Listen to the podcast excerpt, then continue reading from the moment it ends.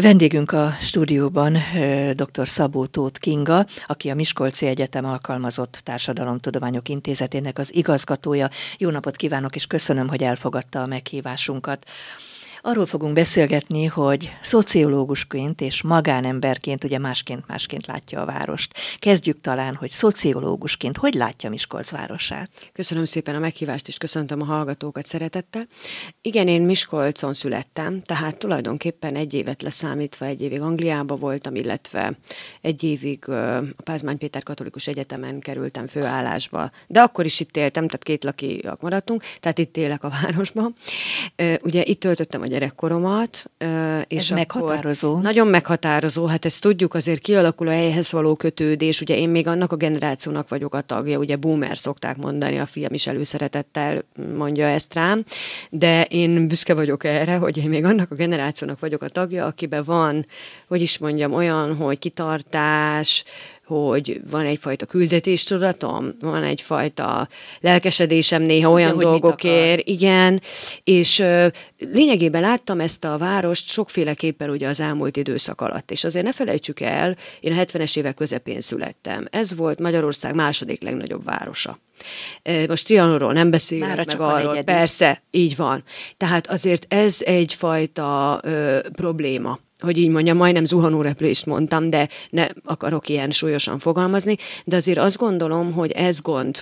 Tehát nyilván tudjuk ennek az előzményét, hogy ez egy mesterségesen felduzasztott város volt. Egy nagy, iparváros Hogy volt. ne, tudjuk Igen. a lakosság összetételét, tudjuk, hogy ö, hogyan történt ez a, hogyan alakult ki, ugye tudjuk azt is, most már egyre többet foglalkoznak akár, mi is rendeztünk a mabba ilyen konferenciát a város történetével, a, akár a zsidósággal, hogy hogyan volt itt a városban ennek a a helyi emlékezete most már hogy van.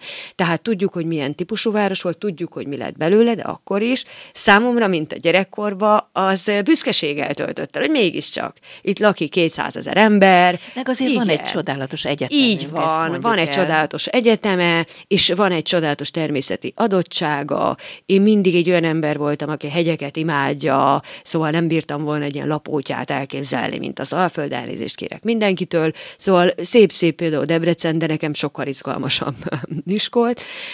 Tehát emiatt van bennem egy ilyen kicsit ilyen nosztalgikus, hogy is mondjam, vágyakozás, hogy miért nem lehet ez még ekkora, meg ilyen volumenű, stb tanúja voltam a rendszerváltás után, én mindig szoktam mondani, hogy én 14 évesen gimnáziumi első éves voltam, amikor a rendszerváltozás éve volt. 89-ben kezdtem a gimnáziumot. Na most én tanúja voltam akkor a nagy leépítéseknek, ugye ne felejtsük el, szociológiai értelemben az első nagy elbocsátási hullám 93-94-ben gyűrűzött be rendszerváltás után pár évvel. Én még emlékszem arra, ahogy a vasgyár, a kohászati Igen. munkások tiltakozásul most is megborzongok ettől. Tehát tanúja voltam a városnak, olyan, olyan életszakaszának ennek a városnak, ami nem volt jó.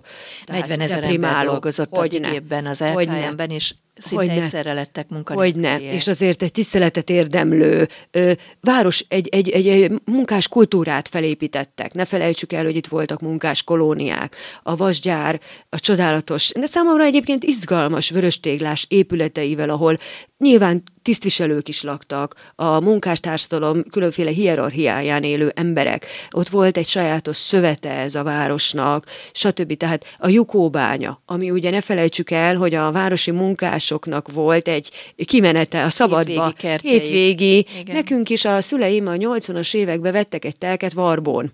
Ugye az nem messze van ettől, tehát mi arra jártunk. Szóval van, van láttam ezt a város sebzetten, szárnyaszegetten. Láttam, amikor ki akar törni ebből az ipari múltból, és akkor kitalálta, hogy ő lesz a kulturális főváros ugye ezt is tudjuk. Akkor láttam, amikor fantasztikusan, tényleg nagy, nagy, nagyon jó emlékeim vannak az operafesztiválokról, a Várnak a, a, a Kaláka fesztiváljairól. Szóval én mindig, azért ez a város mindent e, e, elmondva... Kulturális értékei vannak. Abszolút, abszolút természeti értékei, kulturális, és tulajdonképpen szeretem az ítélőket. Ez, ez, ez egy, szociológusként ez egy értelmezhetetlen mondat, mert... mert Milyen mert, most a lakosság összetétele Miskolcban? Azt mondom, hogy szerintem emme is sok szerethetőség van, ahogy a munkások egy része, ugye ezeknek már a leszármazottai élnek itt, de büszkék akár erre a múltra, Ugye nem, nem beszélve arról, hogy most lett egy emlékmű ugye a, a városban, ennek a Diósgyőri vaskohászat gépgyártásnak a mementójaként tulajdonképpen. És szerintem ebbe is van egyfajta, én minden, azt gondolom szociológiai értelemben a kultúra, ott nincs értelme magas meg, meg mély kultúráról beszélni. A kultúra azt jelenti, hogy valaki valamilyen módon szocializálódik, értékeket teremt, és ezek a munkás családok is értéket teremtettek. A munka szeretetét, hogy generációkról generációra akár örökítették ezt a fajta kultúrát, a munkakultúráját, a vidéki, kimegyek a hétvégén a telekre kultúráját, vagy a foci rajongás, teljesen mindegy. Tehát a DVTK szurkolók is egy sajátos kultúrát képviselnek ebbe a városba. Tehát ugye ez a város most cserélődik, tehát ugye fogy is, ezt sajnos tudjuk mostanában, tudjuk, hogy nagyon sokan mennek. vagy Igen. kevesebb gyerek születik, vagy többen Az az igazság, hogy mind a három mind a három jellemzi ezt a várost. Ez a város a magyar demográfia egyik lova, hogy is mondjam, ilyen állatorvosi lova, ami mindent lehet tanulmányozni, ami a demográfiában jelenleg van. Sokan költöznek el, ugye a fiatalok, az egyetemistákon is látjuk, ugye a Miskolci Egyetemre nagyon sokan járnak, akik első generációs értelmiségiek lesznek, tehát vidékről jönnek, akár határon túlról, Szlovákia, egyéb, Ukrajna akár, ugye most, és ők elsőgen itt tapasztalják meg a városi létet, sokszor, mert faluból jönnek, és az értelmiségi szerepkörre készülnek fel. Sajnos azt tapasztalom, hogy sokan nem maradnak még közülük se itt. Tehát hiába ez egy ugródeszka, mert, mm, hogy is mondjam, a fiatalok mindig elvágyódnak. Szóval Magyarország vízfejű. De visszajönne. Na igen, igen, ebben van egy ciklikusság. Szóval én azt gondolom, hogy nem kell megkongatni a vészharangot soha, mert az életünk ilyen. Egyszer fenn, a gazdasági életbe is lehet látni, a társadalmi életbe is ciklikus folyamatok vannak. Most lehet, hogy elvágyódnak a fiatalok, a fiatalok természetes állapota az elvágyódás, és Magyarország vízfejű. Tehát azért a Budapest centrikusság nagyon határozottan. Aztán ugye látszik, hogy most már Győrmoson, Sopron, szintén át lehet menni a határon túl dolgozni. Van, aki a határon lakik, egy kis faluba is átjár. Szóval, és a világ is nyitott. Jó, most a Covidot nem számítom meg. Szóval ezekkel nem tud most jelenleg ez a város versenyezni. Viszont lehet, hogy az első generációs értelmiségieket, akik a városba jönnek tanulni az egyetemen, szerintem erre jobban kellene törekedni, hogy őket itt tartani, megmutatni ennek a városnak a szépségeit. Például az biztos, hogy kellene csinálni. Ugye nagyon sokszor mondják azt kritikaként az egyetemnek, hogy ugye a város szélén van, és emiatt nem annyira integrálódik a város szövetébe. De erre mondom én, hogy lehetne a diákoknak még inkább vonzó, hogy is mondjam, városi sétákat, akik nem ismerik Miskolcot, rögtön bejönnek első, első évfolyamra, és rögtön egy városi sétát tervezni, hogy megkedveljék ezt a várost, megmutatni ennek a városnak a szépségeit. Tehát van egyfajta ilyen elvágyódás érzés, aztán a vidéki településekről jönnek be ide lakni, ez természetes folyamat szintén. A demográfiában ez persze az urbanizáció és az, hogy jönnek emberek ide, ahol van a munkahely, és van a megfelelő infrastruktúra. Ne felejtjük el, hogy nagyon sok vidéki település szinte megközelíthetetlen, olyan rossz az úthálózat bizonyos helyeken. Tehát itt Borsodba Szabolcs, Nógrád, nem kell mondanom, hogy azért ez hatványozottabban megvan, és emiatt itt a munkahely, ide jönnek, tehát van egyfajta lakosság csere, változás, lehet mondani, úgyhogy ez is Miskolc környékének a születési adatai jobbak, de az a probléma, hogy sokszor a hátrányos helyzettel is együtt jár a magas születési szám és az alacsony iskolai végzettséggel. És ez nagyon rossz mutató, hogyha ezeket is átgondoljuk ezek mellé. Szóval nem elég egy mutatót nézni. Mik azok, akik nézni. elvándorolnak? Igen. Leginkább az alacsony végzettségűek, vagy inkább a diplomások? Nem tudom ezt megmondani ilyen, ilyen szinten. Szerintem is is. Is is, mert akinek van egy, mondjuk egy szakmunkás végzettségig eljut, vagy elvégezte a nyolc osztályt, és én rengeteg olyan romát ismerek, mert a térséget járjuk, a vidéket járjuk, rengeteg településsel van kapcsolatunk, és látom, hogy a körükben is, most a Covidot megint nem számítom, a külföldi munkavállalás is egyre nagyobb divat Tehát aki tud írni, olvasni, aki kompetens valamiben, aki kellően elhivatott, Étkezi munkás, meg kell, hogy mondjam, hogy a romák körében is egyre népszerűbb, hogy a jó fizetésért, és a romákra egyébként jellemző, hogy nem mennek ki utána, már hogy csak ingáznak, és visszahozzák a, a, a családot, próbálják belül eltartani itt. Tehát ők nem vándorolnak ki ilyen szinten, most nem a kanadai a romákról beszélek, igen. meg egyebekről. Szóval én azt mondom, hogy is, illetve azért a fiatalok körében is, tehát hogyha végigkérdezek egy évfolyamot, és mindig meg szoktam kérdezni az egyetemistákat, a 18 és felettieket, akkor azt mondanám, hogy az évfolyam egyharmada ö, legalább felnyújtja a kezét, hogy külföldön szerencsét akar próbálni. Ami nem lenne probléma, még egyszer mondom, mert én a 49 éves leszek lassan, de 26 éves koromban a Manchester Egyetemre mentem ki tanulni. Másfél évet eltöltöttem Angliába, visszahoztam azt a tudást, én ne, olyan nagy volt a honvágyam, és sose akartam. Na ez az, hogy Külföldön. kell hozzá egy, hát nekem, egy honvágy, én egy nekem, szülői háttér, igen, egy családi háttér, igen, és nagyon, az ember visszajön. Igen, nekem volt ez a honvágyam, visszajöttem, de nem csak emiatt, tehát, hogy is mondjam, kamatoztatni a tudást itthon lehet. Szoktam mondani a diákoknak, menjenek külföldre nyugodtan. De jöjjenek tanuljanak. haza. De jöjjenek haza, vagy lássanak világot, mert így, ide se lehet ragasztóval ragasztani őket, mert akkor mindig lesz egy ilyen elvágyódás, nem beszélve arról, hogy mindig lesz egy olyan, hogy megtehettem volna, és nem mentem. És szerintem ez az ember életében egy nagyon rossz érzés, hogy miért nem léptem meg. Ne sajnálja, menjen, jöjjön vissza, ha tényleg úgy gondolja. Tehát ezek mindenképpen hatnak ezek a folyamatok ebbe a városba is. Ön tagja a Miskolci Tudományos Akadémiának is, és a kutatási terület a családszociológia. Pár mondatban, hogy állunk itt Miskolcon a családokkal, a családok szerepével, uh-huh. egyáltalán hagyományos családok? Igen, ugye a Általában szoktuk a családokat vizsgálni, mert nagyon nehéz Miskolcra vonatkoztatni ezeket az adatokat, mert ilyen helyi felmérések ritkábban vannak. Minden esetre a, a tendenciák ugyanazok, mint az országban.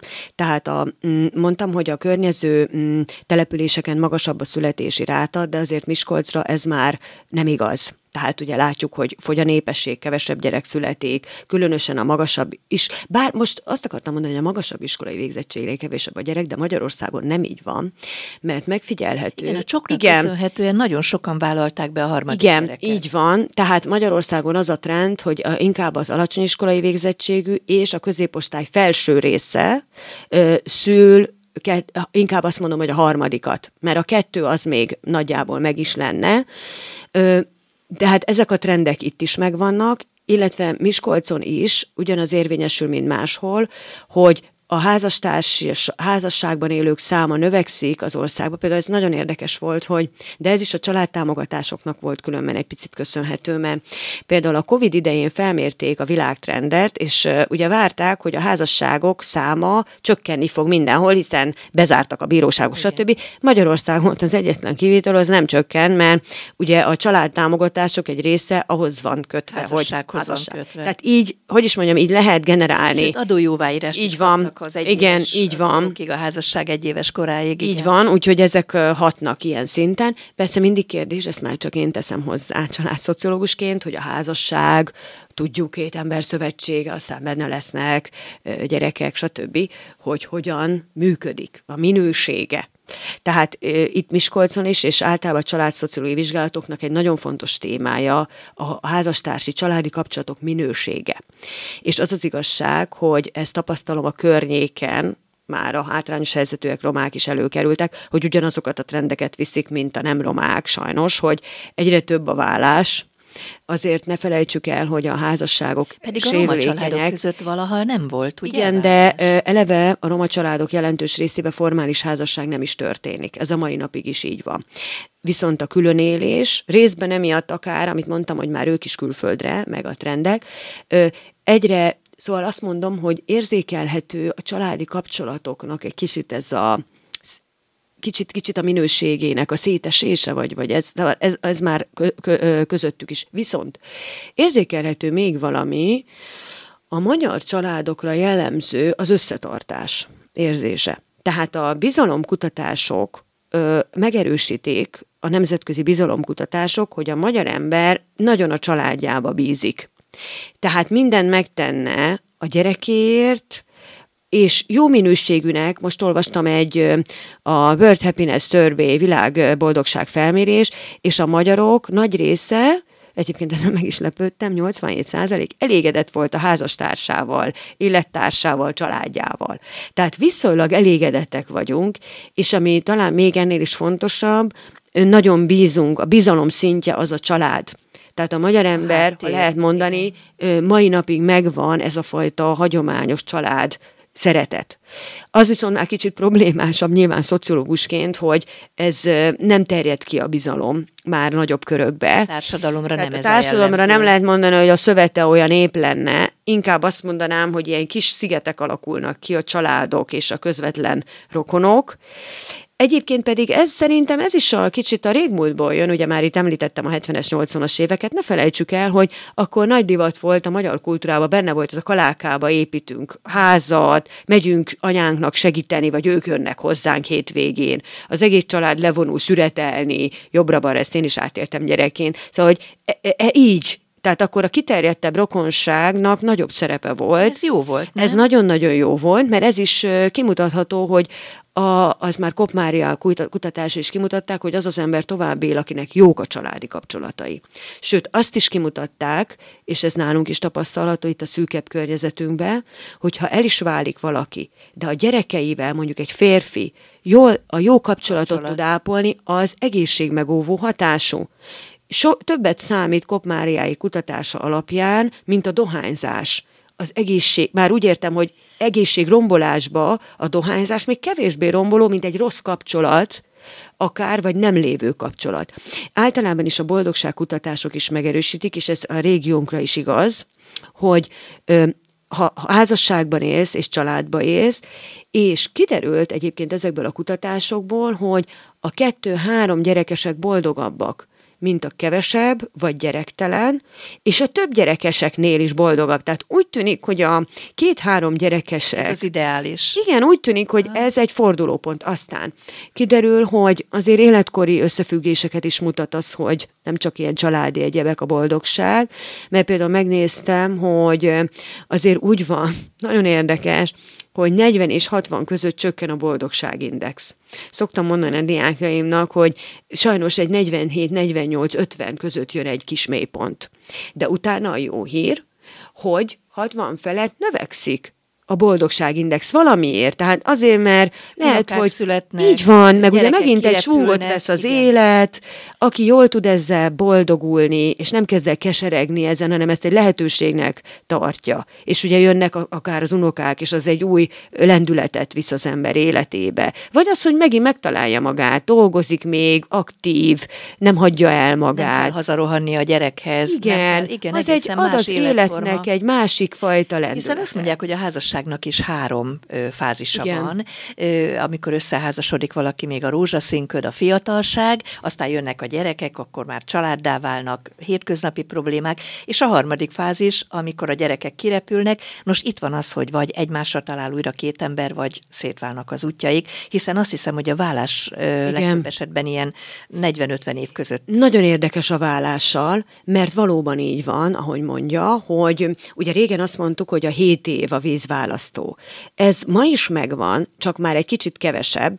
Képzelj el, hogy úgy van, hogy mivel ugye együtt élnek sokszor ugye a házasság előtt, tehát lehet, hogy a 7 év az 7 év, csak a házasságban eltöltött időbe már ez olyan kettő-három. Kettő-három.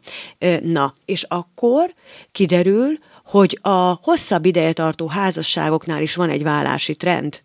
Tehát a 40 felett, amikor már a gyerekek már ugye hogy is mondjam, nem szorulnak napi felügyeletre, igen, gondoskodásra. Igen. És hát szóval mindig azt szoktam mondani, hogy nem lehet megúszni az embernek, hogy a párkapcsolatába rend legyen.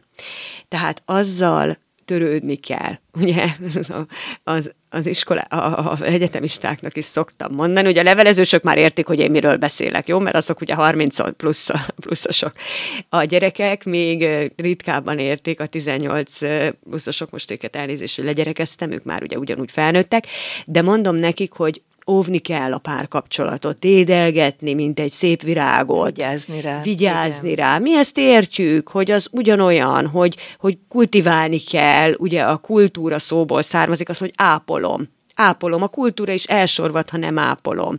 Szóval tudatosság kell a kapcsolatokba is, és akkor fent tud maradni, és ahogy mondja, meg tud telítődni újfajta tartalommal, akár a gyerekek kirepülése után, mert nem pusztán azt tartotta össze, hogy mi szövetkeztünk a gyerekek nevelé. Ez egy nagyon szép dolog, csak, hogy is mondjam, 50 felett nem elég. Nem elég akkor újra rá kell csodálkozni a másikra. Azt mondta nekem Igen. a minap egy mediátor, hogy amikor valaki válni akar egy házaspár, ő azt szokta javasolni, hogy költözzenek külön meghatározott időre. Mondják azt, hogy két hétig, Igen. két hétig nem is találkozunk. Igen. És akkor meglátják, hogy hiányoznak egymásnak, jobb egy, nél, egymás nélkül, Igen. és csak utána döntsenek. Ez nagyon fontosnak tartom. Ezt a szakirodalom is írja, próbaválás, az, hogy külön költözés. Szerintem enélkül nem is érdemes a vállást komolyanban megfontolni, mert én is nagyon sok emberrel találkozom, inkább azt mondom, hogy, hogy persze, lehet, hogy egy kapcsolat úgy tűnik, hogy kiüresedett, nem találjuk meg egész egyszerűen a másikhoz vezető utat, hirtelen. Nem tudom, valamiért. De nem érdemes feltétlenül, azért nem érdemes feltétlenül mondjuk 20-30 évet kidobni az ablakon, mert akkor így is érzem utána, hogy úristen, Mit is csináltam? Zárójelbe teszem a múltamat, amiről azt hittem, hogy az a... Szinte a fél életem. Hát, bocsánat, az az identitásom szerves része, hogy én valakinek a, a felesége, férje voltam. Tehát ez nem lehetséges, mert ilyen módon magamat is negligálom. Tehát ez egy óriási veszteségélmény különben. Tehát ezzel valamit kezdeni kell. És lehet, hogy ennyi, hogy pár hétre tényleg nem találkozunk, mert akkor kezd a hiány. Na most, hogyha fellép az, hogy viszont nem hiányzik, és úgy tűnik, hogy még meg is nyugodtam, esetleg, hogy nincs itt, ö, akkor meg kell akkor el kell gondolkodni. Hát el, mert, mert akkor Igen. valószínűleg szoktuk mondani, hogy a szakirodalom is mondja, és lehet, hogy csúnya szó, de van ilyen elfejlődés egymás mellett. Tehát ugye összekerül, gondoljunk bele, összekerül valaki Fiatalon. klasszikusan mondjuk 20 évesen de még lehet, hogy korábban, ki tudja. És akkor tulajdonképpen lehet, hogy 7 évente, ahogy megújulunk, egyébként tényleg meg kell újulni 7 évente. Ezt látjuk azért, hogy, hogy pár Változunk, évente. Változnak a változ, Így, ahogy mondja. Igen. Tehát ezért nagyon lényeges, nem tudunk ugyanolyanok maradni, és van egy házasság, van két ember közös története, van a gyerekek története, és van a két embernek külön is benne egy sztoria. Hogy hogy meséli el a férjem, én ezt a kapcsolatot. És lehet, hogy egyszerűen elfejlődtünk, kül- kül- különböző közeg közegekbe kerültünk. Ne felejtsük el, hogy Magyarországon a kétkeresős modell az uralkodó, azaz. Ez azzal is együtt jár, hogy mindenki elmegy, vagy home office, most teljesen mindegy, közösségbe kerül, közösségek tagjai vagyunk. Külön barátaik hogy lesznek. Ne, hogy ne. Tehát az az igazság, hogy hat ránk a munkahelyi környezet, a közösségek, mindegy teljesen. Tehát ez is alkalmat adhat erre. Tehát ki van próbálva a személyiségünk, bőven tesztelés alatt van, mit bír el? Mit bír el, és lehet, hogy kialakul ez, hogy egyszerűen nem, nem vagyunk már ugyanazok, a másik pedig nem úgy változott, és akkor hát, na, akkor át kell gondolkodni, hogy mi is legyen velünk. Van arra kutatás, vagy volt már arra kutatás, hogy az első vagy a második házasságok sikerülnek jobban? Hm, nagyon érdekes, amit kérdez, mert az a helyzet, hogy a házasság nagy téma. Bizonyos értelemben meg kell, hogy mondjam, hogy szerencse kell hozzá. Ezt, ezt nem lehet máshogy mondani. Tehát van, aki tényleg, látok rengeteg ilyen példát, összekerül gimnáziumba, vagy tizenéves korba is, teljesen jól működik. Tehát az se igaz, hogy nem biztos, hogy az első szerelem kitart, mert ilyet is látok. Nagyon jól működik, 20-30-40 év elteltével a házasság az olyan értelemben manapság, mert, mert régen mások voltak a normák. Összeházasodtál, együtt maradtál. Eleve a vallás is kötött téged ebbe. Másrészt nem is találkoztál. voltak a hölgyek, maximálisan. Volt Pont ezt akartam mondani. Azért a, a pénzügyi ö, kiszolgáltatottság nagy úr volt, ott nem ki volt kérdés, amit szakítottál, azt szagoltál. Most teljesen mások a lehetőségek, az ismerkedésre, a párkapcsolatra, a kihívások is óriásiak. Tehát én azt mondom, hogy nem mindenki olyan szerencsés, hogy elsőre megtalálja a akivel úgy érzi, hogy később is jó lesz. A második házasságok tudnak nagyon jó minőségűek, sőt lehet, hogy még jobb minőségűek lenni, bocsánat, hogy ezt Akkor mondom. már tapasztalata van az illetőnek. Egyébként igen, egyébként igen, van tapasztalata, de csak e- akkor, ezt hozzáteszem rögtön, mert azt is kimutatták a kutatások, hogy sokszor ugyanahoz vonzódunk, ugyanahoz a típusú emberhez, ez a tranzakció... Külsőleg vagy belsőleg?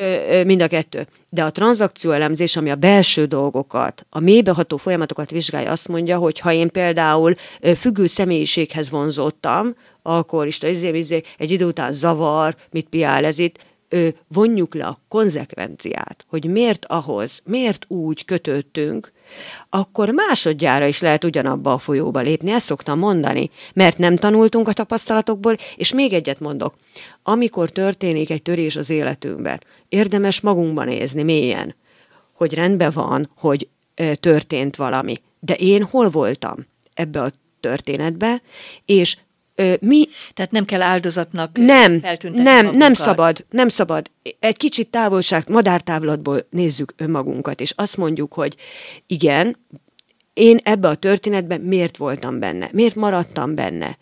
És nem azt akarom mondani, hogy az áldozatokat akár hibáztatom. Itt, itt nincs is szó erről, hanem azt kell nézni, hogy én miért voltam ebbe. Mi volt az én szerepem ebbe? És lehet, hogy egy gyerekkori trauma, hogy fiatalon akartam kilépni a gyerekkori családomban, mert nem volt jó. Vagy az apám erőszakoskodott, vagy az anyám, most teljesen mindegy, elhanyagoltak. És menekültem akár. És úgy éreztem, hogy ez a nagy ember majd megvéd engem, vagy teljesen lényegtelen.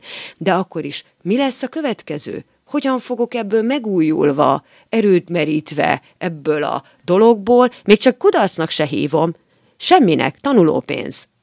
Tehát ne is kerüljük ezeket a negatív kifejezéseket. Azt mondjuk, hogy bele voltam valamibe, annak oka volt.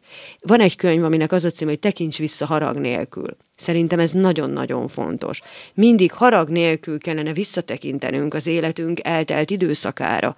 Azaz nem kapcsolunk hozzá negatív érzéseket, hanem helyén tudjuk kezelni, elsirattuk akár, rájöttünk arra, hogy ez miért volt jó, mérleget vonunk, és egy kicsikét tárgyilagosabban tudjuk nézni, hogyha ez lehet megvan. belülről le, lehet, nézni? el kell jutni idáig, nincs mese. Tehát a, a, a szorongásra, a depresszióra, az, hogy is nem talizmánokat kell gyűjtögetni, hanem azt fel kell oldani. Tehát az, az nem véletlenül van, az, az bennünk egy mély, mély tó, minden ember, zajlanak dolgok, élő dolgok vannak bennünk, feldolgozzuk, és úgy tudunk tovább lépni. Folytatjuk majd még ezt a beszélgetést, hiszen nagyon érdekes témákat boncolgattunk, de így a beszélgetésünk, a mostani beszélgetésünk végén csak egyetlen mondat, hogy ön ugye azt nyilatkozta valahol, hogy imádja Miskolcot, és egyben gyűlöli. Tehát uh-huh. a két ellentétes uh-huh. érzést, ezt valahogy fejtse ki. Másfél percünk van. Az az igazság, hogy bennem ezek mindig munkálnak, tehát ezek a, ez nekem megfér, mert én nagyon vehemensen élem az életemet, nagy érzelmi amplitúdóval. Szeretem, hiszen a szülővárosom, aggódok érte folyamatosan, hiszen felelős vagyok érte, szociológusként meg főleg, viszont látom az elszalasztott lehetőségeket, Ég azt is látom sokszor, hogy hol hibázunk, hogy hol nem csináljuk jól. És ez egy izgalmas hely különben, és ezért sajnálom, hogy nem mindig lehet olyan, amennyire jó lehetne. Legyen ez a végszónk. Köszönöm szépen dr. Szabó Tóth Kingának, hogy a vendégünk volt és beszélgethettünk. Folytatjuk majd. Köszönöm szépen.